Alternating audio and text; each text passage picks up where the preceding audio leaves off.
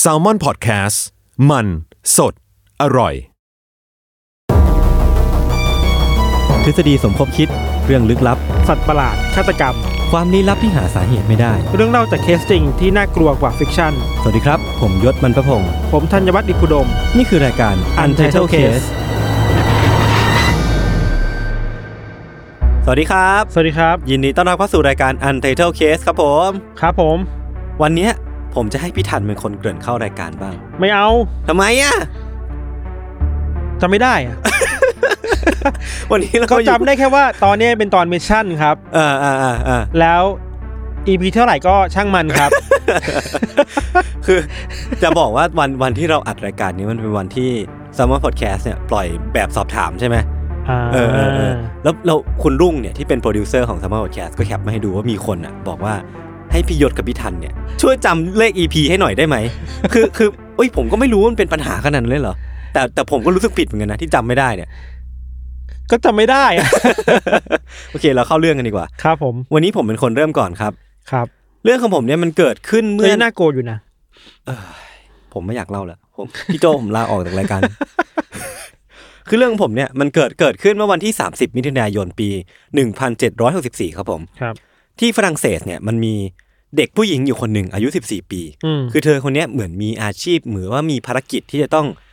เลี้ยงฝูงแกะอะพี่ทัน ก็คือเหมือนตอนนั้นอะช่วงเวลานั้นเธอกำลังเฝ้าดูฝูงแกะอยู่ฝูงหนึ่ง อืม แต่ว่าจู่ๆครับเธอก็ถูกพุ่งเข้ามาทำร้ายจนเสียชีวิต อ่า เธอคนนั้นเนยมีชื่อว่าชานบูเล่ อืม ดูจากร่องรอยแล้วอะครับ ดูเหมือนว่า เธอจะถูกสัตว์ร้ายบางอย่าง ขย่ำจนเสียชีวิตอะ เออ อย่างโหดเหี้ยมพอสมควร คือบ้านที่เธออยู่มันเป็นฟาร์มเป็นไร่อะไรอย่าง อ่า เงี้ยหร เออเหมือนเธอเป็นเด็กเลี้ยงแกะคนหนึงอะเออเธอเหมือนเป็น ทุ่งนาอะไรอย่างเงี้ย ใช่ใช่ใช่ อ่า เธอเนี่ยไม่ใช่คนแรกไว้ยพี่ฐานเพราะว่าก่อนหน้า อ่า ที่ชานบูเล่จะเสียชีวิตเนี่ย อ่า สองเดือน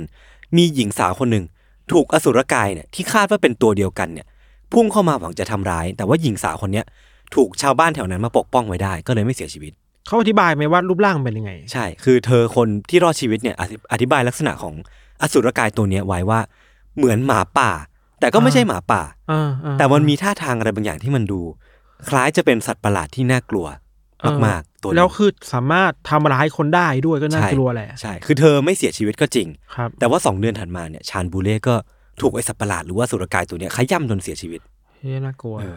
คือบริเวณที่ทั้งสองคนอาศัยอยู่ครับ มันคือบริเวณในละแวกเดียวกัน ครับ มันเป็นพื้นที่หนึ่งทางตอนใต้ของฝรั่งเศสที่มีชื่อว่าเชโวดอง ครับ คือเชโวดองเนี่ยมันเป็น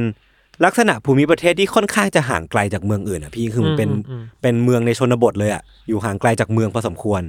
มีลักษณะภูมิประเทศเป็นหุบเป็นเขา มีทางลาดชันแล้วก็มีป่าที่รกชัก คือมันมีนักประวัติศาสตร์คนหนึ่งอะครับบอกว่าเชโวดองเนี่ยเป็นพื้นที่ที่เหมาะสมที่แบบจะมีสัตว์ประหลาดบางอย่างอะบางตัวเนี่ยไปหลบซ่อนอยู่จริงๆอะซึ่งมันก็มีจริงๆไว้ยพี่ เพราะว่าสัตว์ประหลาดตัวเนี้ยที่จากคำบอกเล่าของคนแถวนั้น หรือว่าจากทั้งหญิงสาวคนหนึ่งที่โดนทำร้ายเองเนี่ย อืม บอกว่าไอ้สัตว์ประหลาดหรือว่าสุรกายตัวเนี้ยมีลักษณะคล้ายหมาป่า อืม ที่ตัวใหญ่จนผิดปกติอย่างมาก อืม ตัวสีแดงแล้วก็ปกคลุมไปด้วยเกล็ด อีกคำบอกเล่าก็บอกว่ามีขนที่ยาวที่แผงคอ แล้วก็มีลวดลายสีขวางขาวดำมีหัวที่ใหญ่โตแล้วก็ยาวเหมือนสุนัขเกรย์ฮาวด์แล้วก็ อ่า มีปากที่กว้างมากๆ มีกรงเล็บเหมือนนก แทนที่จะเป็นเล็บแบบหมาป่าพี่ทัน นี่มันไม่ใช่สัตว์มันเป็นอสุรกาย เอ แล้ว อ ว่า มันเป็น ถ้า แบบ นั้นอ่ะ บีสอะมันเป็นเดอะบีสอะ อ่าอ่าอ่า คือเดี๋ยวผมจะแปะรูปไว้ในคอมเมนต์นะ ครับ คือไอสัตว์ประหลาดหรือว่าอสุรกายตัวเนี้ยมันถูกเรียกว่า the beast of c h e v o d o n อืม คือมันเป็นสัตว์ประหลาดประจำพื้นที่นั้นน่ะ อืม คล้ายๆมอสแมนของพี่ทันน่ะ ครับ เอ้ยพูดแบบนี้มันจะน่ากลัวหายน่ากลัวไหมวะ เฮ้ยมอสแมนน่ากลัวตายคุณ มันดูถูกอะไรมอสแมนผม เฮ้ยโทษโทษโทษโทษไม่น่าลบหลู่ เลย คือเหยื่อสองคนแรกที่ผมพูดถึงเนี่ยพี่ทันมันเป็นเพียงแค่ส่วนน้อย เพราะว่าจากประวัติศาสตร์ของฝรั่งเศสที่บันทึกไว้อะพี่ ครับ อสูรกายแห่งเชวดองเนี่ย น่าจะฆ่าชีวิตคนแถวนั้นไปมากถึงหนึ่งร้อยคนอ่ะ โห เออ เยอะมาก โห แล้วมันจะมีบางบันทึกอะหรือว่าบางสำนักอะที่บอกว่าตัวเลขผู้เสียชีวิตเนี่ย อาจจะสูงมากถึง 300 คนเลยก็ได้อะ โหนี่มันเป็นภัยคุกคามต่อ เออ มนุษย์แล้วนะ ใช่แล้วมันมันที่สำคัญเลยพี่ทัน มันใช้เวลาเพียงแค่ 3 ปีอะตั้งแต่ปี 1904ถึงปี 1917อะ อืม ในการฆ่าชีวิตคนไปเกินร้อยคนนะพี่ทัน มันเป็นอิชชูที่ใหญ่มากๆนะ แล้วไม่สามารถมีใครจับมันได้มา ใช่ ก่อนใช่ไหม มันยังลอยนวลอยู่ อ่าอ่า คือประกายสำคัญของเรื่องเนี้ยครับมันเกิดขึ้นเมื่อช่วงต้นปี 1915 ครับ คือมีเด็กอายุ 10 ขวบแล้วก็ผองเพื่อนเนี่ยเจ็ดคน ถูกรุมทำร้าย โดยอสุรกายเนี่ย ซึ่งมันน่าจะปฏิบัติการกับคู่ของมันอะตอนนั้นนะครับพวกเขาอะสามารถใช้กิ่งไม้เป็นอาวุธ แล้วก็ไล่พวกมันไปได้ก็คือไม่มีใครเสียชีวิต แต่ว่าอาจจะมีได้รับบาดเจ็บบ้าง เรื่องราวของเจ้าเด็กกลุ่มเนี้ยพี่ มันก็ไปเข้าหูพระเจ้าหลุยส์ที่ 15 ซึ่งก็ได้ตบรางวัลให้พวกเขาอย่างงามในฐานะที่แบบรอดชีวิตมาจากอสุรกายได้ อืม แล้วก็ไล่พวกมันไปได้ แล้วก็เป็นคนเอาข่าวเนี้ยมารายงานให้กับพระเจ้าอ่ะ อืม คือมันก็เลยกลายเป็นว่าเด็กกลุ่มเนี้ยได้ตังค์ไปฟรีๆเยอะมาก อืม แต่ที่สำคัญกว่าที่เด็กกลุ่มเนี้ยได้ตังค์อ่ะคือเรื่องเนี้ยเรื่องราวของอสุรกายที่มันฆ่าคนไปเยอะมากๆเนี่ยในที่สุดมันก็ไปถึงหูของคนที่มีอำนาจใหญ่โตสักที เป็นผู้ปกครองนะ ใช่ใช่ใช่ คือแรงกระเพื่อมต่อมาคือ การออกคำสั่งให้เกิดภารกิจไล่ล่าอสูรกายตัวนี้อย่างจริงจังจากพระเจ้าหลุยส์ที่สิบห้า คือมิชชั่นตามหา ใช่ใช่ สิ่ง ใช่ มีชีวิตตัวนี้ ใช่ ครับ ช่วงนั้นนะครับมันมีปมอย่างหนึ่งคือฝรั่งเศสอะตอนนั้นอะเป็นช่วงที่แบบแพ้สงครามรัวๆเลยอะแล้วก็ อ่า อำนาจในแถบยุโรปเนี่ยค่อนข้างลดลงเรื่อยๆแบบว่ามันมีขั้วอำนาจใหม่ขึ้นมาแซงเรื่อยๆอะ อืม ฝรั่งเศสที่เคยเป็นเจ้าอำนาจมา มันก็ลดลงมาเรื่อยๆลดมาเรื่อยๆ พระเจ้าหลุยส์ที่สิบห้าแล้วก็ทางรัฐบาลเนี่ยเชื่อว่าเนี่ยเป็นน่าจะเป็นโอกาสที่ดีในการที่จะกู้หน้ากลับมา จากการที่ฝรั่งเศสน่าจะสามารถพิชิตอสุรกายตัวนี้ได้ อ่า เออไอภารกิจตัวเนี้ยมันเลยไม่ใช่แค่การฆ่าอสูรนะ า มันเลยกลายเป็นว่าเป็นการกู้หน้าฝรั่งเศสกลับมาด้วยอ่ะ อ่าให้คนมันได้ใจหน่อย เออเออให้คนมันรู้สึกว่า เออ ฝรั่งเศสเนี่ยก็ไม่ได้กระจอกนะ อ่าอ่า เออ ครับ คือมันมีการตั้งค่าหัวอสุรกายตัวเนี้ยถึง 6,000ลิเวอร์อะพี่ ซึ่งมันเป็นเงินจำนวนเงินที่แบบเทียบเท่ารายได้ต่อหนึ่งปีอะของคนคนหนึ่งเลยอะ โอ้โห คือมันเยอะนะ เยอะมากเลยนะ โอ้โหก็ เป็นเป็น เป็นไม่ ถ้า ต้อง เทียบ ทำอะไรแล้ว ถ้าถ้าเจอตัวนี้ ใช่คือถ้าเทียบกับสมัยเนี้ยน่าจะเป็นเป็นแสนแสนๆเป็นล้านล้านๆอะก็เยอะอยู่นะ เออ เออเออเรื่องราวของอสุรกายตัวเนี้ยมันจึงกลายเป็นไวรัลวะพี่ทัน เพราะว่ามันก็มีคนแบบอาสาสมัครอ่ะอยากที่จะมาช่วยร่วมภารกิจเนี้ยในการตามล่าอสุรกายตัวเนี้ย แต่ว่ามันมันมีประวัติศาสตร์หนึ่งที่บอกว่าเออไอเรื่องราวของการตามล่าอสูรเนี้ยมันเหมือนเป็นไวรัลยุคแรก ๆ ของช่วงอันแรกๆของประวัติศาสตร์มนุษย์เลยก็ว่าได้ อ๋อ เออเออเออ แต่มันไวรัลด้วยการบอกปากต่อปาก ใช่ อะไรอย่างงี้ป่ะ ช่วงช่วงนั้นมันเป็นนิวส์เปเปอร์แล้วก็มีแบบว่า อ่า มีคือเหมือนวิธีการเล่าข่าวในสมัยนั้นนะพี่ธันมันค่อนข้างน่าสนใจ คือเหมือนว่า มันจะมีคนที่แบบไปฟังข่าวนี้มา เออ แล้วก็มาเล่นละครให้ในเมืองอ่ะ เออ แล้วเหมือนเล่นละครนั้นโดยการบอกเล่าข่าวเหมือนมีที่มาด้วย อ๋อ เออเหมือนเอาข่าวมาเล่าเป็นละครอ่ะ ครับ คือไอ้ข่าวของอสุรกายตรงเนี้ยมันก็ถูกเออกมาเล่าใน ในวิธีแบบเนี้ยมันก็เลยเป็นเรื่องที่ไวรัลมากๆ คนแรกครับจากทางการที่ถูกส่งไปที่เชวูดองเพื่อไปล่าอสุรกายตัวเนี้ย มีชื่อว่ากัปตันดูฮาเมล ม คือเขาเนี่ยมีทหารติดตามไปด้วย แล้วก็ได้รับความช่วยเหลือจากชาวบ้านในละแวกนั้นนะครับ ตั้งแต่พ่อค้าแม่ค้าขายผ้ายันไปชาวนาเลยอะคือมีบันทึกไว้ว่ากองทัพอาสาสมัครของกัปตันดูฮาเมลเนี่ย อาจมีมากถึงสามหมื่นคนอ่ะ เพื่อจับไปตัวนี้เหรอ เออเยอะมาก โคตรทุ่มเท โคตรเยอะ แต่มันก็สมควรนะพี่พันธุ์เพราะว่า อ่า ไอ้ อ่า สัตว์อสุรกายตัวนี้มันก็ฆ่าคนไปร้อยคนอ่ะ ก็เยอะมากๆเลยเนาะคือคุณดูฮาเมลเนี่ย ใช้ยุทธศาสตร์จัดกำลังพลเพื่อไล่ล่าเป็นเหมือนทหารเลยอะ เออ มีจานการจัด formation ให้มีหน่วยลาดตระเวนไปก่อน เออ คนนี้ก็เป็นแบ็กอัพ อีกคนนึงก็เดินไล่ล่าตามนู่นนี่อะคือแบบ อ่า จัดเหมือนสู้รบจริง ๆ เลยอะ เหมือนตามจับกอซิล่า เป็นเอ่ออะไรนะโกจิร่า กอจิล่า แล้วก็มีการใช้แท็กติกอย่างเช่นว่า ใช้อาหารผสมพิษอะเป็นเหยื่อเว้ย ก็ไปวางไว้ตามป่าตามเขาอะไรเงี้ยครับพี่ แล้วก็มีให้ทหารเนี่ยแต่งเป็นชาวบ้านที่เป็นเพศหญิงอะ เพื่อเพื่อให้ล่อไอ้ตัวนั้น ใช่ มาทำร้ายเหรอ ใช่ เพราะว่ามันมีข่าวลือบอกว่าอสุรกายตัวเนี้ยชอบที่จะฆ่าเด็กแล้วก็ผู้หญิงมากกว่า อ๋อ ก็เลยให้ทหารตัวเป็นๆเนี่ย อ่าอ่า ไปแต่งชุดเป็นผู้หญิงอะแล้วก็ อ่า ไปเดินล่อไอ้อสุรกายตัวเนี้ย พี่ ทัน อ่าอ่าเออน่าสนใจ มันก็เออดูมีอะไรที่น่าสนใจดีเนาะแล้วก็กัปตันดูฮาเมลเนี่ยคาดหวังกับภารกิจนี้มาก เพราะว่าเขาน่ะอยากได้ชื่อเสียงกลับมารวมทั้งเงินรางวัลด้วยแหละ อืม คือชื่อเสียงที่ฝรั่งเศสมันหายไปอะเขาก็อยากที่จะได้กลับมาในแง่ของประเทศเอง แล้วก็ตัวเขาเองด้วย ครับ อืมแต่ว่าเวลาผ่านไปครับพี่ทัน กองกำลังของคุณดูฮาเมลเนี่ย ก็ยังไม่สามารถจัดการกับอสุรกายตัวนี้ได้สักทีอะ ถึงแม้จะมีคนเป็นพันๆ เป็นหมื่นหมื่ เป็นหมื่นหมื่น อะ คน ก็ยังไม่สามารถฆ่ามันได้สักทีเว้ยพี่ทัน อ่า มีหลายครั้งที่เขายิงมันได้เว้ย แต่เขาก็พลาดไป คือยิงพลาดอะ อ่าาา ปล่อยโอกาสให้แบบหลุดไปอ่ะ คือเขาก็ตามล่าไอ้อสุรกายตัวเนี้ยตรงเชวดองไปเรื่อยๆ จนอสุรกายมัน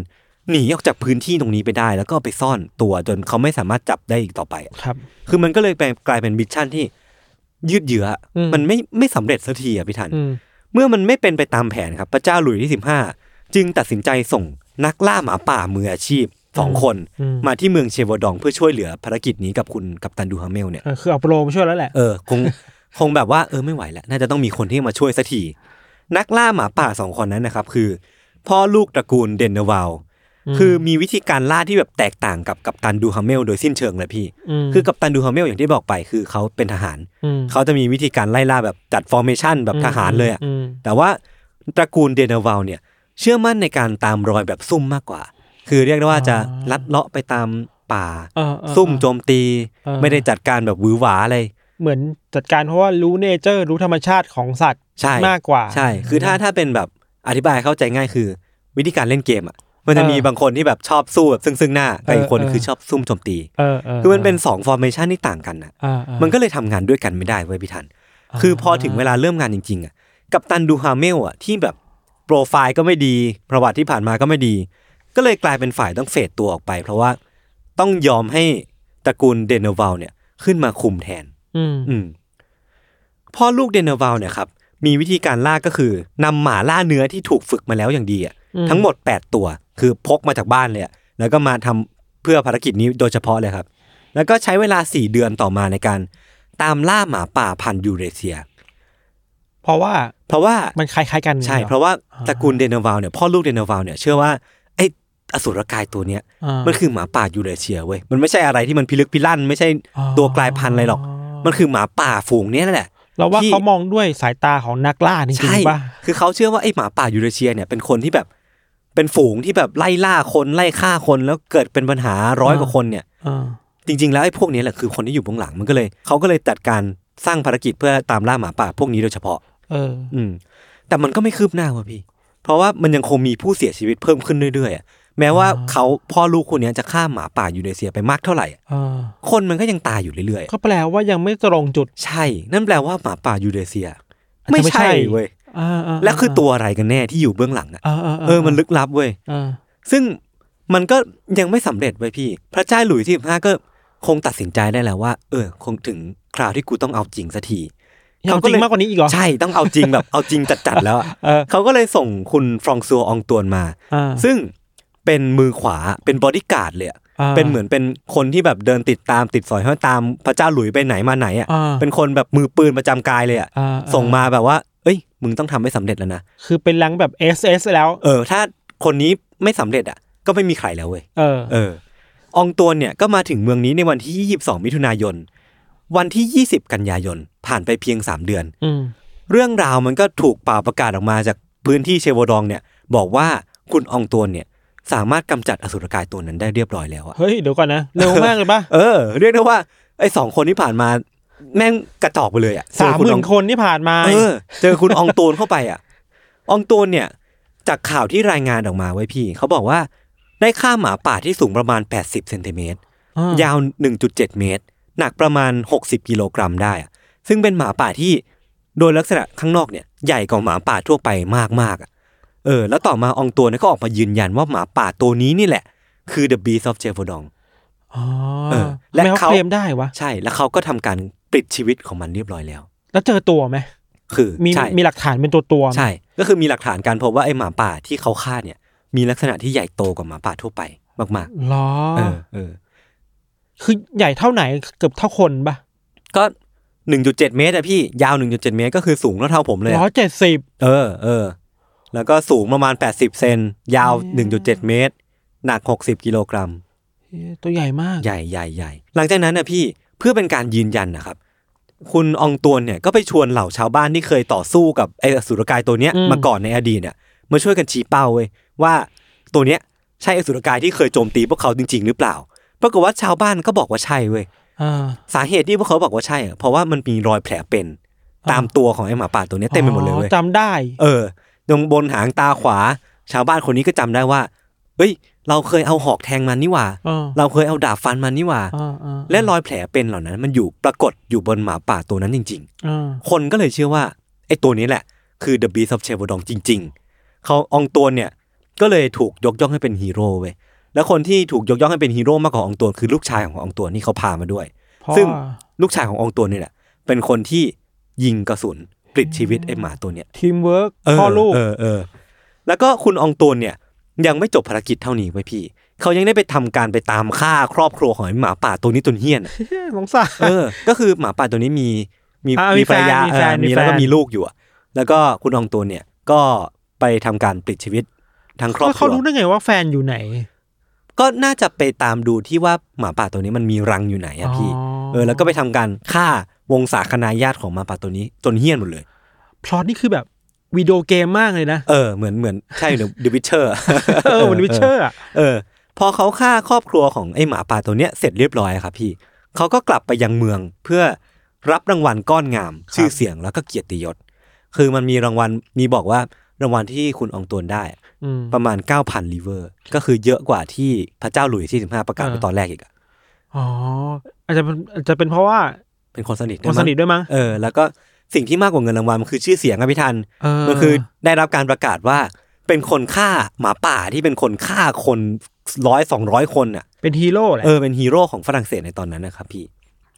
แต่ว่าเรื่องนี้มันยังไม่จบไปพี่ทัน เพราะว่าต่อมาอีกประมาณสองสามเดือนนะครับ มันมีเด็กผู้ชายสองคนอ่ะ เออ มีข่าวออกมาว่าเด็กผู้ชายสองคนเนี้ย ถูกอสุรกายจู่โจมอีกครั้งหนึ่งอ่ะ เอ๊ะแบบเดิมเลยเหรอ เออ เขาแปลว่ายังไม่ตายสิ ใช่ แล้วมันก็แม้ถึงแม้ว่าเด็กผู้ชายสองคนเนี้ยจะเอาตัวรอดมาได้อะแต่มันแปลว่าอย่างที่พี่ทันพูดเลยอ่ะ เออ แปลว่าอสุรกายตัวเนี้ย The Beast of c h e v o d o n อ่ะ เออ มันยังไม่ตายเว้ย เออ และหมาป่าที่คุณอองตวนฆ่าไปอ่ะแม่งไม่ใช่ หรือว่าจะมีมากกว่าหนึ่งตัว เออ มันก็เป็นไปได้หมดเลยอ่ะ เออ นั่นแปลว่าภารกิจที่มันเคยจะสิ้นสุดไปอ่ะ เออ แม่งไม่สุดไม่ไม่สิ้นสุดจริงๆอ่ะ ก็รีซูมใหม่ เออ มันยังคงมีผู้เสียชีวิตเกิดขึ้นเรื่อยๆสิบคนก็แล้วยี่สิบคนก็แล้ว แต่ว่าทางการอ่ะก็คือทางพระเจ้าหลุยส์ที่สิบห้าก็ไม่สนใจเลยเว้ย เพราะว่าเขาอะอ้างว่าอองตวนอ่ะหรือว่ามือขวาของเขาอ่ะ เออ ได้ทำการจัดการอสูรอสูรกายตัวนี้ไปแล้ว แล้วไงต่อแล้วคนอื่นก็ต้องจัดการกันเองเหรอ เออ สิ่งที่เกิดขึ้นคือไม่ใช่ไม่ใช่อสุรกายตัวนี้ เพราะว่า อ่า เขาเคลมว่าเขาจัดการไปแล้วอ่ะ อ่ามั มันเหมือนว่าเป็นเป็นชื่อเสียงที่รัฐบาล หรือว่าทาง กษัตริย์ กษัตริย์เขา ได้แล้ว เออเคลมไปแล้วอ่ะ มันไม่สามารถเกิดขึ้นได้อีกแล้วอ่ะ มันก็เลยกลายเป็นว่าผู้หลักผู้ใหญ่แถวเมืองเชโวดองอ่ะพี่ ต้องจัดตั้งกองกำลังชาวบ้านขึ้นมาเองอ่ะเออ อ่า เหมือนเหมือนแบบเป็นลูกเสือชาวบ้านเลยอ่ะ อ่าอ่า แล้วก็ไปตามล่าสุรการนี้กันเองอ่ะพี่ ในปี 1917ครับ มันเป็นการรวบรวมเอาชายทุกคนอ่ะที่สามารถถืออาวุธได้อะ อืมอืม ไปช่วยกันตามล่าอสุรกายตัวเนี้ยเขาเรียกว่าแมสฮันติงอ่ะ เออ คือจำนวนเนี่ยมันน่าจะเยอะมากๆ เยอะกว่าที่คุณกัปตันดูฮัมเมลตอนแรกพาไปอีก เราว่ามันเป็นการที่ต้องดูแลกันเองแล้วแหละ เออ ไม่มีใครมาช่วยแล้ว เออ อ่ะ กษัตริย์ไม่เอาแล้วอ่ะ เออ จนในที่สุดครับ วันที่ 19 มิถุนายนปี 1917 ชาวบ้านคนหนึ่งที่มีชื่อว่าชองชาสเตลเนี่ย ก็ยิงหมาป่าได้หนึ่งตัวที่เนินเขามูเช อ่า คือเมื่อผ่าดูข้างในอ่ะไอหมาป่าตัวเนี้ย ก็พบว่ามันมีชิ้นส่วนของกระดูกของมนุษย์อยู่ อ่า และหลังจากที่มันเสียชีวิตก็ไม่มีการรายงานว่ามีการตายของคนเพิ่มขึ้นเลย ก็แปลว่าอันนี้น่าจะเป็นตัวสุดท้าย ใช่ นั่นแปลว่า หมาป่าที่คุณชองชาสเตลเนี่ยเป็นคน อ่า ยิงเนี่ย เออ น่าจะเป็น The Beast of c h e v o d o n ตัวจริง อ่า ไม่ใช่ที่คนอองตวนฆ่าเว้ย อ่าก ลายเป็นว่าชาวบ้านอ่ะช่วยกันเอง เซฟกันเอง แต่ว่าไอ้ตัวตัวแรกที่ฆ่าได้อ่ะ ก็ตัวใหญ่ผิดปก ก็ ติ ตัวใหญ่ปกติป่ะ เออ ส่วนตัวนะผมว่า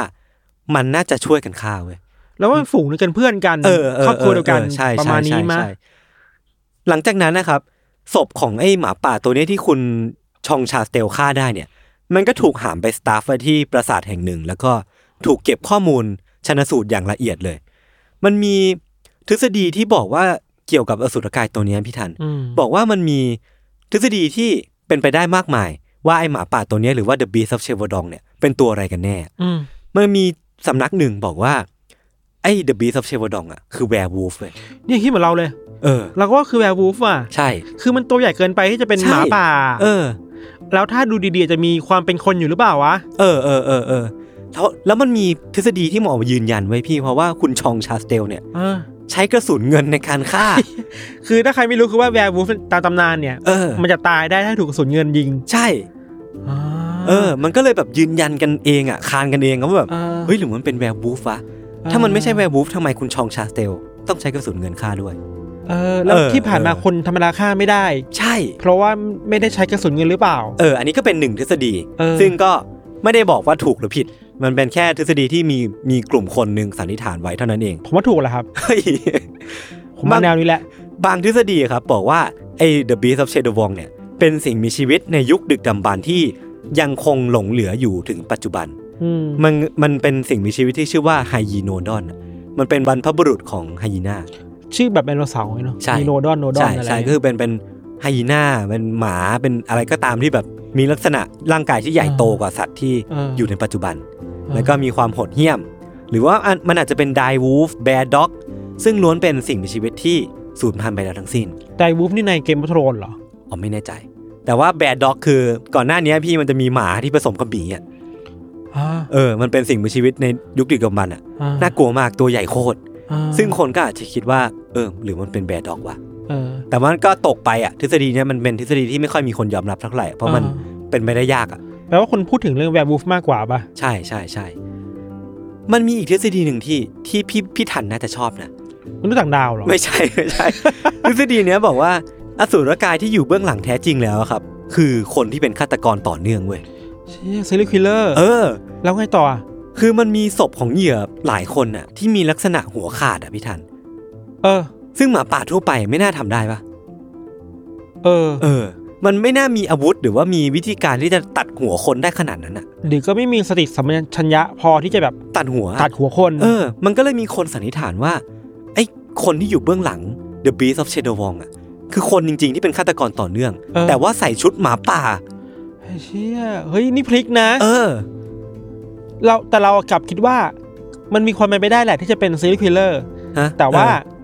อ ไม่ได้ใส่ชุดก็ได้อะแค่ ใช่ เอาหมาป่ามาเป็น ข้ออ้างใช่ไหม ข้ออ้าง เฮ้ย ก็ อั มานเป็ นี้ น ผมคิดเหมือนกัน เอาเอาหมาป่ามาเป็นฉากบังหน้า เออเออเออ แล้วตัวเองก็ เออ ฆ่าเขาอยู่ข้างหลังอ่ะ ใช่ผมคิดเหมือนกันเลยพี่ เออนี่เป็นไปได้นะ เป็นไปได้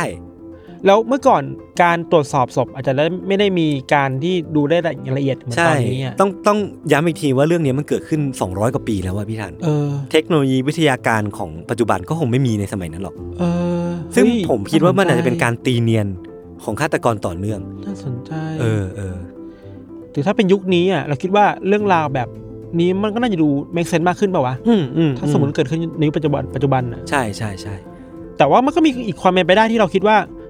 มันก็เป็นไปได้สูงว่าจะเป็นสัตว์ป่าจริงๆแหละ อ่าใช่ เพราะอย่างที่ยศบอกมาหลายร้อยปีแล้วอ่ะ อืม แล้ว อืมอืม ยุคน่าจะมีสัตว์บางอย่างที่มัน อืม ยัง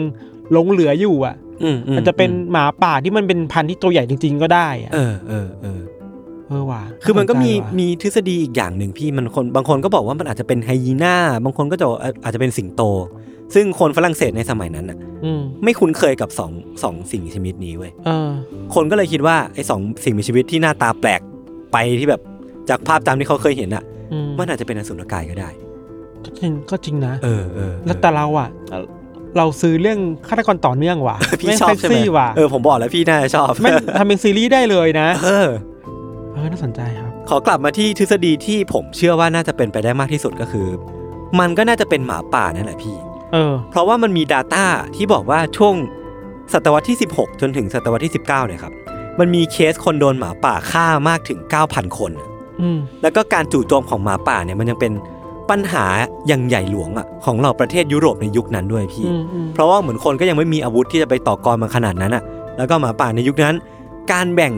พื้นที่กันอยู่ของคนกับสัตว์ป่าในสมัยนั้นอ่ะ มันยังไม่ได้ชัดเจนเหมือนในสมัยเนี้ย แล้วเมืองในยุคนั้นน่ะ อืม มันค่อนข้างใกล้ชิดธรรมชาติอ่ะ เออ ใช่ไหม ก็เลยกลายเป็นว่าปัญหาการฆ่าคนของหมาป่าเนี่ย เป็นปัญหาที่แพร่หลายมากๆ ไม่ใช่แค่ในฝรั่งเศส เออ เป็นปัญหาที่แบบเป็น ยุ ท็ โร อ ป กเออเป็นบิ๊กเป็นเป็นท็อกออฟเดอะทาวของยุโรปในสมัยนั้นเลยอะพี่ ครับ แล้วก็มีปัญหาอย่างเช่นเรื่องพิษสุนัขบ้า อืม ซึ่งตอนนั้นก็ยังไม่มีวิธีรักษา อืม ก็อาจจะเป็นตัวการที่อยู่เบื้องหลังเรื่องนี้ก็ได้ เออมันเคย ะไรงี้ มีความเชื่อผิดๆด้วยนะ อืม เราเคยไปอ่านเจอมาว่าไอพอพูดถึงเรื่องแวร์วูฟอะ อืม คนคิดว่ามันมาจากพิษสุนัขบ้าเว้ย เออ ถ้าใครเป็นพิษสุนัขบ้าแล้วตัวสั่นอะ เออ เพราะถูกหมากัดอะ อืม คนเนี้ยคนที่ป่วยจะกลายเป็นแวร์วูฟเว้ย ใช่ มันเคยมีความผิดเชื่อผิดๆอยู่ตอนในอดีตแล้วแหละ เออ ที่แบบ เออ การแพทย์มันยังไม่ได้ก้าวหน้ามากอะไร เออ เงี้ย หรือแม้กระทั่งซอมบี้อ่ะ เออ จริง ๆ ซอมบี้จุดเริ่มต้นของมันก็คือมาจากอาการของคนที่เป็นพิษสุนัขบ้า อืมอืม เออคือไอ้ไอ้โรคพิษสุนัขบ้าเนี่ยเราก็น่าพูดถึงมันเหมือนกันนะ คือมันเป็นจุดเริ่มต้นของเรื่องลี้ลับเยอะเยอะแยะเต็มไปหมดเลยอ่ะ เออ เออจะทั้งที่พี่ธันเล่ามาหรือว่าซอมบี้เองก็ตามอะ จนถึงตอนนี้ก็ยังมีคนเป็นอยู่ ใช่มัน โรค มัน นี้ก็ยังมีอยู่ มันเป็นโรคที่ถึงตายถ้าไม่รักษา ใช่ใช่ครับ เออ แต่ว่ามันก็ยังมีทฤษฎีที่ผมขอปิดท้ายไว้แล้วกัน ครั นะ บ ว่าบางทีเนี่ยเรื่องราวทั้งหมดเนี่ยมันอาจจะเป็นแฟนตาซีที่ประเทศฝรั่งเศสสร้างขึ้นมา เพื่อ อ่า กู้ชื่อเสียงคืนอย่างที่ผมได้เล่าไปตอนแรกก็ได้อะ ปลุกใจชาตินิยมกันหน่อย ใช่ มันเป็นเรื่องของชาตินิยมเรื่องของ อ่า การรักชาติว่า อ่า เออ มันต้องมีโมเมนต์อะไรบางอย่าง ม เพื่อที่จะกู้ฝีมือกู้ชื่อเสียงของประเทศตัวเองกลับมา ม และไอ้ The Beast of c h e v o d o n ก็อาจจะเป็นหนึ่งในนั้นก็ได้ ครับ ครับผม เรื่องของผมวันนี้ก็มีประมาณนี้ครับ ไว้พักฟังเบรกโฆษณาก่อนที่จะกลับมาฟังเรื่องของพิธันในเบรกหน้านะครับ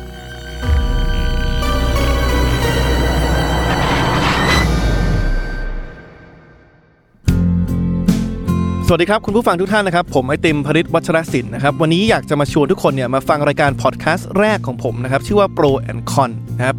โดยซีซั่นแรกเนี่ยเราจะตั้งชื่อว่า Pro and Con s o นะครับ ที่จะพาทุกคนเนี่ยไปฟังหลักคิดที่ผมได้จากอาชีพแรกในชีวิตผม นั่นก็คือการทำงานในบริษัทคอนซอลที่ชื่อว่า m c k i n s e y นะครับ เคล็ดลับไม่ว่าจะเป็นการร่วมงานกับคนต่างวัย การสมัครงานยังไงให้มีโอกาสได้สูงนะครับ การทำความรู้จักกับคนแปลกหน้ายังไงให้รวดเร็วนะครับ ทั้งหมดนี้เนี่ยสามารถติดตามได้ใน Pro and c o n s o l นะครับ พอดแคสต์ที่จะออกอากาศตอนใหม่ ทุกวันพุธทุกช่องทางของ s a l m o n Podcast ครับ Pro and c o n s o l Podcast กับผมไอติมพริต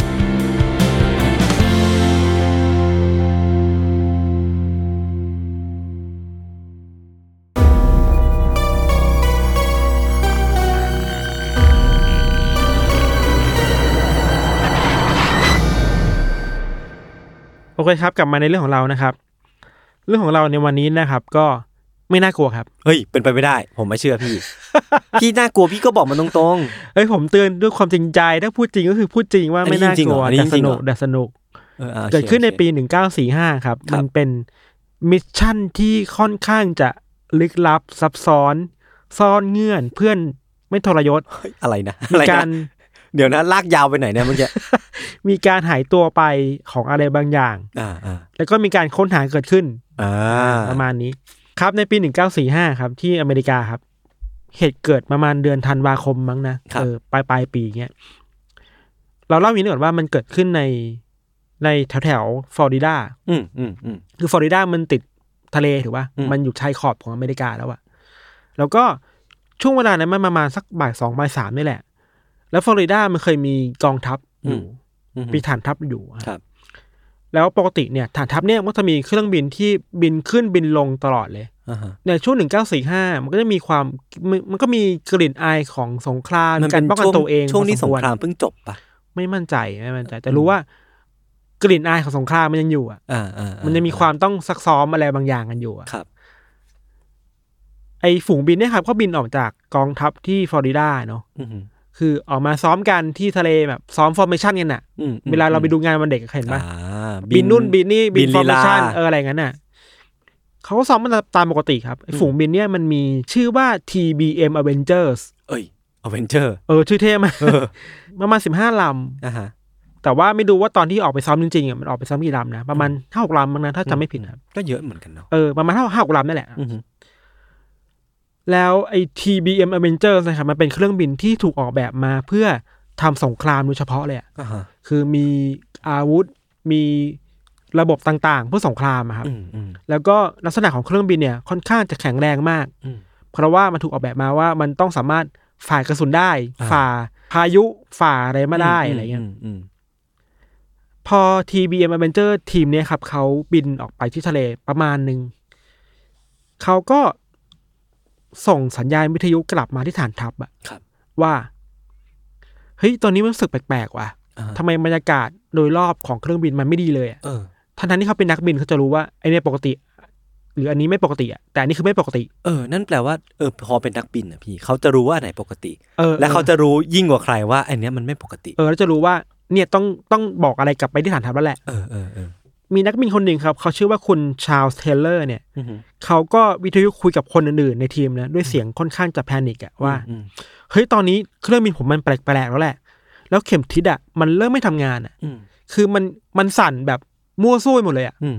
คือในยุคนั้นมันยังไม่มี GPS เนาะ อืม มันมีแค่เข็มเข็มทิศบนเครื่องบินนะครับ อือฮึ เข็มทิศจะบอกว่าควรจะไปทางเหนือใต้ออกตกอะตอนเนี้ยมันไม่สั่นอะคืออหรือไม่ก็สั่นแบบสั่นแบบมั่วซั่ว อืม สั่นแบบสามร้อยองศา อืม เขาเลยส่งสัญญาณวิทยุไปคุยกับเพื่อน อืม ข้างๆ ทุกคนก็แบบเออเป็นเหมือนกัน พอรู้แบบนั้นนะครับ เขาก็ส่งสัญญาณในพวกเนี้ยความช่วยเหลือเนี่ยกลับมาที่ฐานทัพ อืม ไอ้ตามข้อมูลที่เราไปเจอมา ไอ้มันมีทรานสคริปต์ของคุณชาลส์เทเลอร์อยู่เหมือนกันนะครับ เขาพูดประมาณว่าเฮ้ยตอนเนี้ยขอความช่วยเหลือหน่อยสิ เพราะว่าตอนเนี้ยเขาหาทิศทางของเครื่องบินไม่เจอแล้วอ่ะ เออ ไม่รู้ว่าตอนนี้เครื่องบินกำลังบินไปทางทิศไหนอ่ะ อ่าฮะ แล้ว ตอนแรกเขากะว่าเขาจะบินกลับมาที่ทางตะวันตก เพราะมันบินออกไปทางตะวันออกนะวะ อ่ะก็ บิน จะ กลับมาเพื่อฐานทัพ อ่า อะ เกียรติเกียรติ แต่ว่าพอตั้งใจบินกลับมาที่ฝั่งตะวันตกอ่ะเขากลับไม่เห็นชายฝั่งเลยอ่ะ เออ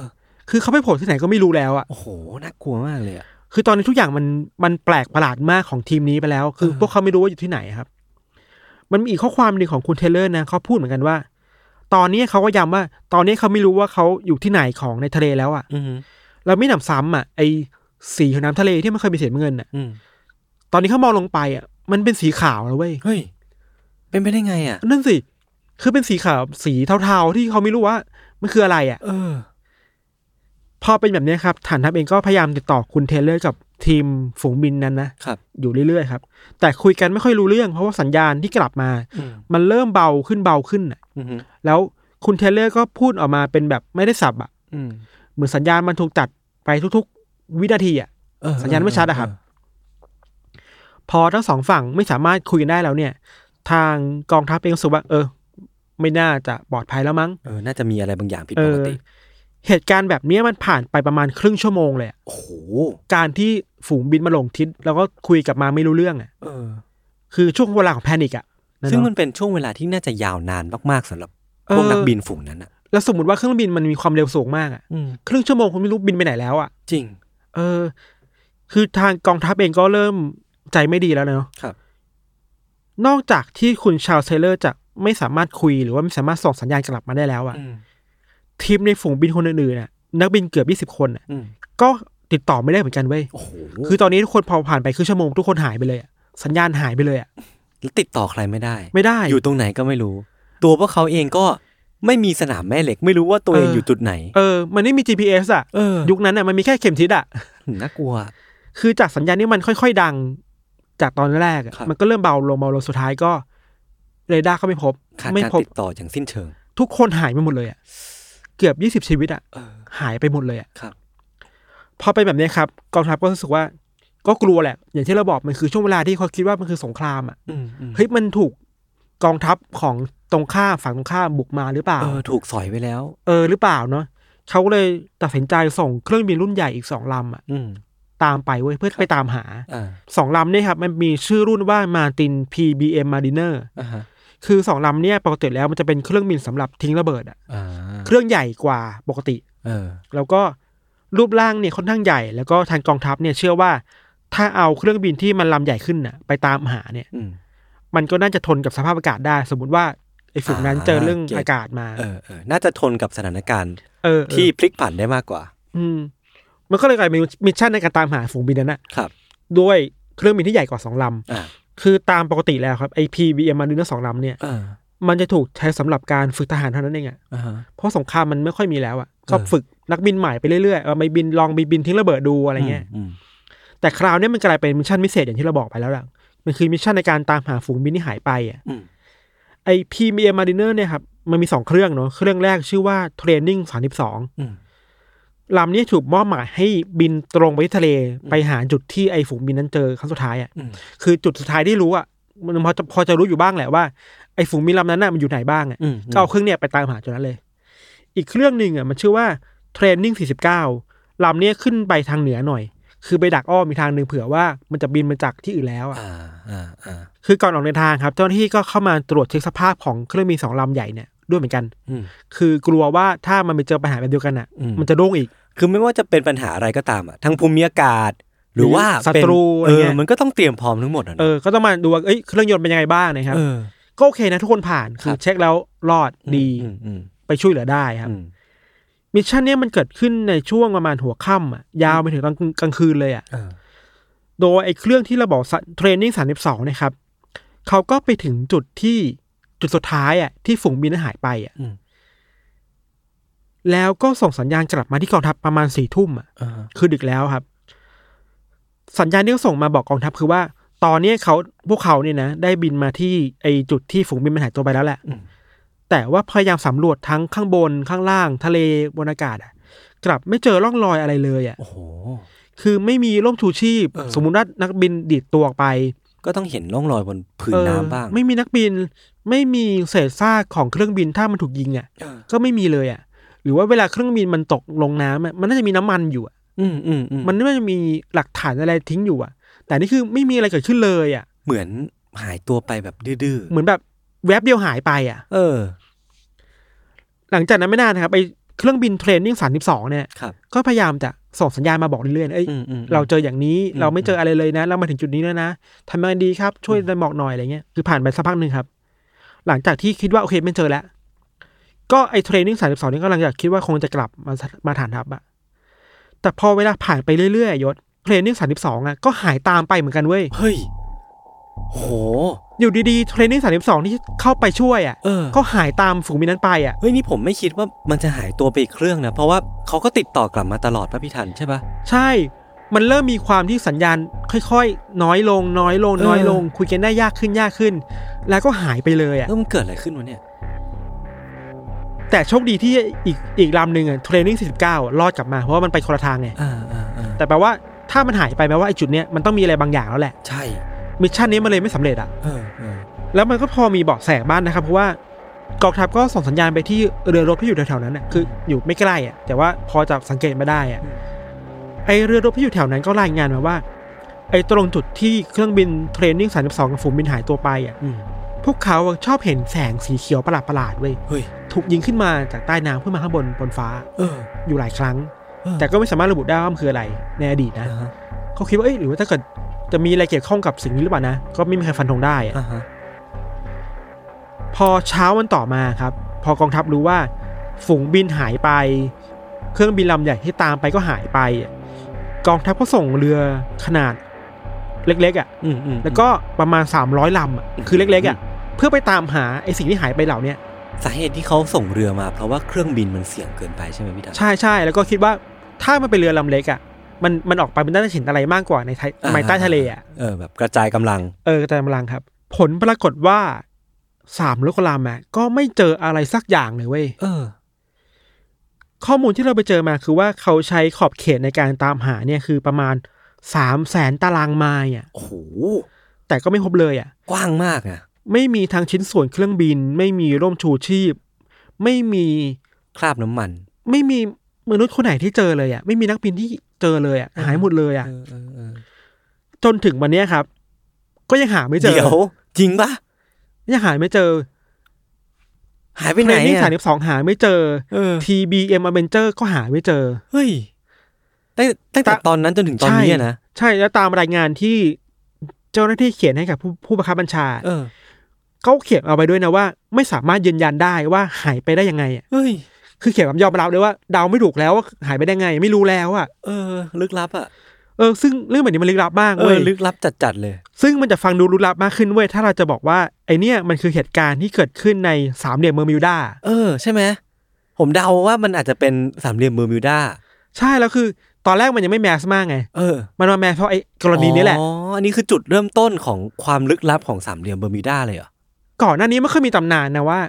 คริสโตเฟอร์โคลัมบัสอะ อ่ะฮะ ตอนที่คบคนพบอเมริกา เออเออเออ เคยนั่งเรือผ่านมาทางเนี้ย เออ ก็เคยเจอแสงประหลาดๆสีเขียวเหมือนด้วยเหมือนกันเว้ย เฮ้ยโหมันคืออะไรวะเนี่ย เออก็ไม่รู้ แต่มันก็มีทฤษฎีนะคือว่า ถ้าเราพูดก่อนเลยว่าทฤษฎีแรกเนี่ย มันคือการมองว่าเครื่องบินเนี่ยอาจจะขัดข้องทางเทคนิคแหละ อืม คือไม่เกี่ยวกับอาถรรพ์อะไรหรอก อ่าอ่า คือเครื่องบินมันพังอ่ะ อ่า แล้วเขาเรียกว่าร่องน้ำตรงนั้นอ่ะ มันลึกมากอ่ะ อืม ที่เมอร์วิวด้าครับ อืม แล้วเวลามันจมอ่ะมันจมไปแบบใต้ลึกเลยอ่ะ อ๋อ ทำให้หาไม่เจออ่ะ เออ ก็ก็ ก็อาจจะเป็นไปได้ ฟังดู make sense แต่ว่าไอ้เครื่องบินสามสองอะทีบีสามสองนั่นนะ เออ พี่เขาก็เช็คก่อนแล้วอะ เออ แต่เราคิดว่ามันอาจจะเมคเซนมากขึ้นเว้ย ถ้ามันเจอกับพวกปรากฏการณ์ทางธรรมชาติ พายุ อืมอืมอืม หรือว่าไซโครนอะไรบางอย่างที่อยู่ในกลางทะเลอ่ะ อืม ทำให้มันไม่สามารถติดต่อได้ ก็เป็ อื น ม ไปได้ปะมะ ครับ ส่วนอีกทฤษฎีหนึ่งครับเขาบอกว่า ไอ้บนสามเหลี่ยมเมอร์มิวด้าเนี่ยมันมีคลื่นแม่เหล็กที่แรงมากอ่ะ อ่ามันก็เลยรบกวนการสื่อสาร เออแล้วอย่างที่เราบอกเข็มทิศมันแบบ รวม พังอะ อ่า แปลว่าเอ้ยคลื่นแม่เหล็กมันน่าจะมีส่วนเกี่ยวข้องแหละ ใช่ก็น่าจะเป็นไปได้ แต่ว่ามันก็มีจุดอ่อนอยู่ว่า มันไม่สามารถอธิบายได้ว่า แล้วมันหายไปไหนอ่ะ มันเออนั่นดิคือการที่มันหายตัวไปแบบไม่มีใครพบเห็นแม้แต่ชิ้นส่วนเครื่องบินสักอันหนึงอ่ะ มันลึกลับมากเลย เรดาร์หาไม่เจอ เออ ส่งคนกว่าสามร้อยคน หา ก็หาไม่เจอ มันเลยมีอีกทฤษฎีหนึ่งเว้ยที่มันอธิบายว่า ไอสิ่งที่ทำให้เครื่องบินหายอ่ะ อืม ถ้ามันไม่ใช่ปรากฏการณ์ทางธรรมชาติ เช่นพายุหรืออะไรพวกนี้แล้วอ่ะ อืม หรือว่าพวกเขาไปเจอพวกประตูต่างมิติวะ เออ หรือมันคือโลกอีกโลกหนึ่งที่อยู่ในแกนโลก มันคือวอร์มโฮอ่ะ เ มันคือรูหนอนอ่ะ เออ ที่แบบ เราไม่รู้ผ่านไปได้ยังไง แล้วไปเจออีกที่หนึ่งแล้วอ่ะ เออเออ อันนี้คิดในแง่สายไฟ ก็เป็นไปได้ปะวะ ไม่รู้ ตอบไม่ได้ เออ ไม่รู้ แต่ว่ามันก็อธิบายได้ไง สมมติ เออ ถ้าไปเจเอออเออ ประตูที่ไปอีกมิติหนึ่งไง อ่ะถ้ามันเป็นไปได้ในแง่ทฤษฎีจริงๆอ่ะก็มีโอกาสเกิดขึ้นนะ อย่างที่เราบอกว่ามันมีคนที่ส่งสัญญาณกลับมาว่า ตอนนี้เขาไม่รู้อยู่ที่ไหนอ่ะ อืมอืม แล้วทะเลมันกลายเป็นสีขาว เออ อ่ะ อันเนี้ยอันนี้ยังคาใจผมอยู่ว่า ก็จะแปลว่าเขาไปอยู่มิติอื่นแล้วไง อ๋อ หรือเปล่า อ่ะพี่ พี่เชื่อทฤษฎีนี้พี่ก็บอกผม มา ผมจะได้เชื่อต ามเฮ้ยแต่มันก็น่าสนใจอ่ะคือผมว่างงองค์ทะเลสีขาวอันนี้หนึ่งแหละ เออ แล้วก็งงไอ้ลำแสงสีเขียวที่มันพุ่งมาจากทะเล เออ คืออะไร นั่นสิ วะ ไม่รู้ แต่มีคนบอกว่าไอ้ลำแสงสีเขียวอ่ะ อืม มันคือพลุอ่ะ ฮะ ที่พวกนักนักเดินเรือชอบใช้อ่ะ อ๋อ เพื่อช่วยเหลือเนื่องว่า อ๋อ SOS อ่ะ เออ ยิงยิงไปบนฟ้า เออ ก็เป็นไปได้ อ่าฮะ อ่ะถ้ายศไม่เชื่อว่ามันคือประตูเว้ยมันก็มีอีกทฤษฎีหนึ่งเว้ย อ่ะมอสแมนเอเลียนเหลืออะไรอีกอ่ะ คือ โอเคแหละ มันอาจไม่ใช่ประตูอ่ะ อืม แต่ว่าเขาหล่นไปอยู่ใจใจกลางโลกแล้วอ่ะ แบบที่พี่เล่าใช่ไหม มันคือกันกลางโลกอ่ะ ไอ้ทฤษฎีโลกลวงของพี่อ่ะ เออมันคือตรงนั้นอ่ะ คือ ใช่ไหม เขาล่วงไปตรงนั้นเว้ย เออ ก็เป็นไปได้อ่ะ เออ ก็เป็นไปได้ ทำให้คนหาไม่เจอไง เออ อาจจะถูกพายุพัดไปแล้วแบบ เอ้ย หล่นลงประตูอะไรบางอย่างอะ เออเออเออ ไปอยู่ที่กลางโลกพอดีอะ ซึ่งถ้าสมมติว่า ผมถ้าผมจำไม่ผิดนะ พี่ทันน่ะเล่าว่าทฤษฎีโลกลวงอ่ะมันจะมีประตูมิติ ใช่ ที่เชื่อมกันระหว่างโลกบนผิวกับโล เอก อ ข้างใน บางคนบอกว่าประตูเนี่ยมันอยู่ที่ขั้วโลกเหนือ เออ แต่ว่ามันอาจจะอาจจะอยู่ที่เมอร์มิวดาก็ได้ปะ เบอ วะ ร์มิวด้าอาจจะเป็นประตูแห่งหนึ่ง ของการ enter เข้าสู่แล้วทำไมมันมันไม่มีคนเข้าไปอีกวะพี่ หรือว่ามี ก็มันเป็นความลับไง อ๋ อ อ่ะ ถ้าไม่ใช่ยศ มันก็มีอีกแบบหนึ่งเว้ย อ่ามามา คือว่า โอเคแหละ ตรงกลางโลกมันอาจจะมันอาจจะไม่ใช่โลกกลวงอะ เอเลียนเอเลียน แต่ว่าไอการบินผ่านไปตรงนั้นน่ะ เออ เขาอาจจะบินผ่านอาณาเขตที่มันเคยเป็นเมืองใต้บาดาลอะ อ๋อแอตแลนติสเหรอ แอตแลนติสอะ เออเออแล้วเขาเข้าไปทำไม เข้าไปได้ไง เขาหลุดไปไง อ๋อ แล้วแล้วคนที่อยู่แอตแลนติสอาจจะไม่พอใจอ่ะ เออ ก็เลยโดนฆ่าเหรอ ก็เลยโดนพาตัวไป อ๋อ อ๋อ เอ้ยเอ้ยเอ้ย อันนี้ผม ผมว่าเป็นไปได้นะ คือในแง่ของทฤษฎีมิติเวลาพี่ เวลามันเป็นหมุดหมายหนึ่งในมิติใช่ไหม เออ นั่นแปลว่าเขาอาจจะหลุดเข้าไปด้วยอะไรต่างอย่างก็ไม่รู้อะย้อนเวลากลับไปในเมืองแอตแลนติสตอนที่ยังแอตแลนติสยังอยู่อะ แต่ทฤษฎีบอกว่ามันไม่เคยหายไปนะแอตแลนติสอ่ะ มันอยู่ตรงนั้นตลอดอ่ะ มัน อ๋อ อ อ ยู่ใต้เมืองเบลดาตลอดอ่ะแอตแลนติสอ่ะ อ๋อเหรอ มันมีคนที่ดำน้ำอยู่ใต้เมืองนั้นตลอดอ่ะ เออ แต่แค่เครื่องบินนี้แค่บังเอิญผ่านไปจุดที่เขาไม่อยากให้เจออ่ะ อควาแมน ครับ ก็ไม่เชื่อใช่ไหม อ่ะผมเชื่อก็ได้ ผมเชื่อก็ได้ คือผมอะเชื่อว่ามีคนหายไปแน่ๆ อันนี้แน่นอน แต่ว่าไม่รู้ด้วยเหตุผลอะไร สุดท้ายแล้วเว้ย มันก็มีสิ่งที่เราคิดว่า ถ้าพูดพูดกันแบบวิทยาศาสตร์นะ อืมอืม ความเป็นไปได้มากที่สุดอะสำหรับเราแล้วอะเราเชื่อตามทฤษฎีหนึ่งเว้ยที่มันบอกว่าไอ้ยไอ้จุดที่เขาบินไปผ่านอะ อืม อยู่ข้างใต้น้ำนั่นน่ะมันคือแอเรีย51 ที่มันอยู่ใต้น้ำเว้ย เดี๋ยวเดี๋ยววิทยาศาสตร์ แล้วพี่ลากวิทยาศาสตร์มาทำไม เนี่ย แอเรีย51 ใต้น้ำมันคือการที่ไปเจอมนุษย์ต่างดาวมา ฟลอริดาด้วยปะ แล้วมันใช่ฟลอริดาด้วย เน แล้ว วาดาด้วยปะเออ แล้วมันก็ซ่อนมนุษย์ต่างดาวไว้ใต้น้ำมายศ เออเออเออ แล้วมันเคยมีคนที่อ้างว่าเขาเคยเห็น UFO อะ อืม บินอยู่แถวเมอร์มิวดาบ่อยๆอะ แล้วเขาไปทำอะไรแถวเมอร์วิวดา มันคือฐานทัพลับในการทดลองมนุษย์ตมนุษย์ต่างดาว หมายถึง ไ คนที่เห็นนะเขาไปทำอะไรแถวเมอร์วิวดา ถ้าจะอธิบายให้มันชัดเจนมากขึ้นน่ะ ครับ คือไอการที่เครื่องบินเหล่านั้นน่ะ เออ บินผ่านไปอ่ะ อ่าฮะ พวกเขาอาจจะถูกยาน UFO อ่ะ อืม ลักพาตัวไปก็ได้อ่ะ อ่าอ่าอ่าอ่า ซึ่งเนี่ยไม่โคตรเมกเซโคตรเมกเซเลยนะเว้ย เออ คือ คือเครื่องบินลำใหญ่ เออ ๆ มันจะหายไปได้ยังไงวะ ใช่ ถ้าไม่ถูก UFO ลักพาตัวไปอะยศ ก็ตกไง เออ แต่ผมอะก็ไม่ไม่สามารถเลือกได้เหมือนกันว่าจะเชื่อทฤษฎีไหน คือมันก็ดูน่าดึงดูดหมดเลยเนาะไม่ว่าจะเป็น เออ เรื่องของแอตแลนติสเอเลียนหรือว่า ไอ้มิติเวลาอะไรของพี่ทันอะ ถ้าจะใส่ไฟหน่อยเราคิดว่ามิติเวลามันก็เป็นไปได้ป่าวะ เออก็ สม น่าม สน ติสมมติ ใจใช่ เป็นไปได้ ใช่ใช่ใช่ มันมันดูเบสออนวิทยาศาสตร์มากที่สุดแล้วแหละ ใช่ใช่ แต่ลึกๆเราอะเราคิดว่า มันมีคนหายไปแหละ อืม ไม่หายไปจริงๆแหละแต่ไม่รู้หายไปไหนอ่ะ ใช่ มัน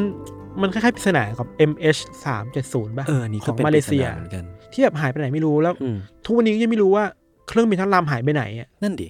คือเรื่องโลกเรามันก็ยังมีเรื่องราวที่มันอธิบาย ไม่ได้อยู่เยอะแยะเต็มไปหมดเลยอะ เออ แล้วมันก็ยังคงน่าดึงดูดกับการ ใช่ ที่เราจะเอาเรื่องเหล่านั้นมาเล่าอยู่เสมอเนาะ แล้วมันก็จะเป็นมิชชั่นของมนุษย์เราต่อไปเว้ย ใช่ ใน ตราบ กา ใด ร ที่ตราบใดที่ยังมีเรื่องราวเหล่านี้อยู่อะเราก็ยังสามารถไม่อดตาย มีเรื่องมาเล่าได้เรื่อยๆเนาะในอันเดอร์ ครั เค บ ส เห็นไหมครับว่าเรื่องนี้ผมจะไม่มีมอสแมนครับ เฮ้ยพี่ผมประทับใจว่ะ ครับ ก็ประมาณนี้ครับ โอเคครับ วันนี้เรื่องที่ผมและพี่ทันเตรียมมาก็มีประมาณนี้ ติดตามมันเดอร์เคสต่อได้ในอีพิโซดต่อๆไปทุกช่องทางของ s ซ m o n Podcast เช่นเคยครับผม วันนี้ผมและพี่ทันก็ลาไปก่อน สวัสดีครับ สวัสดีครับ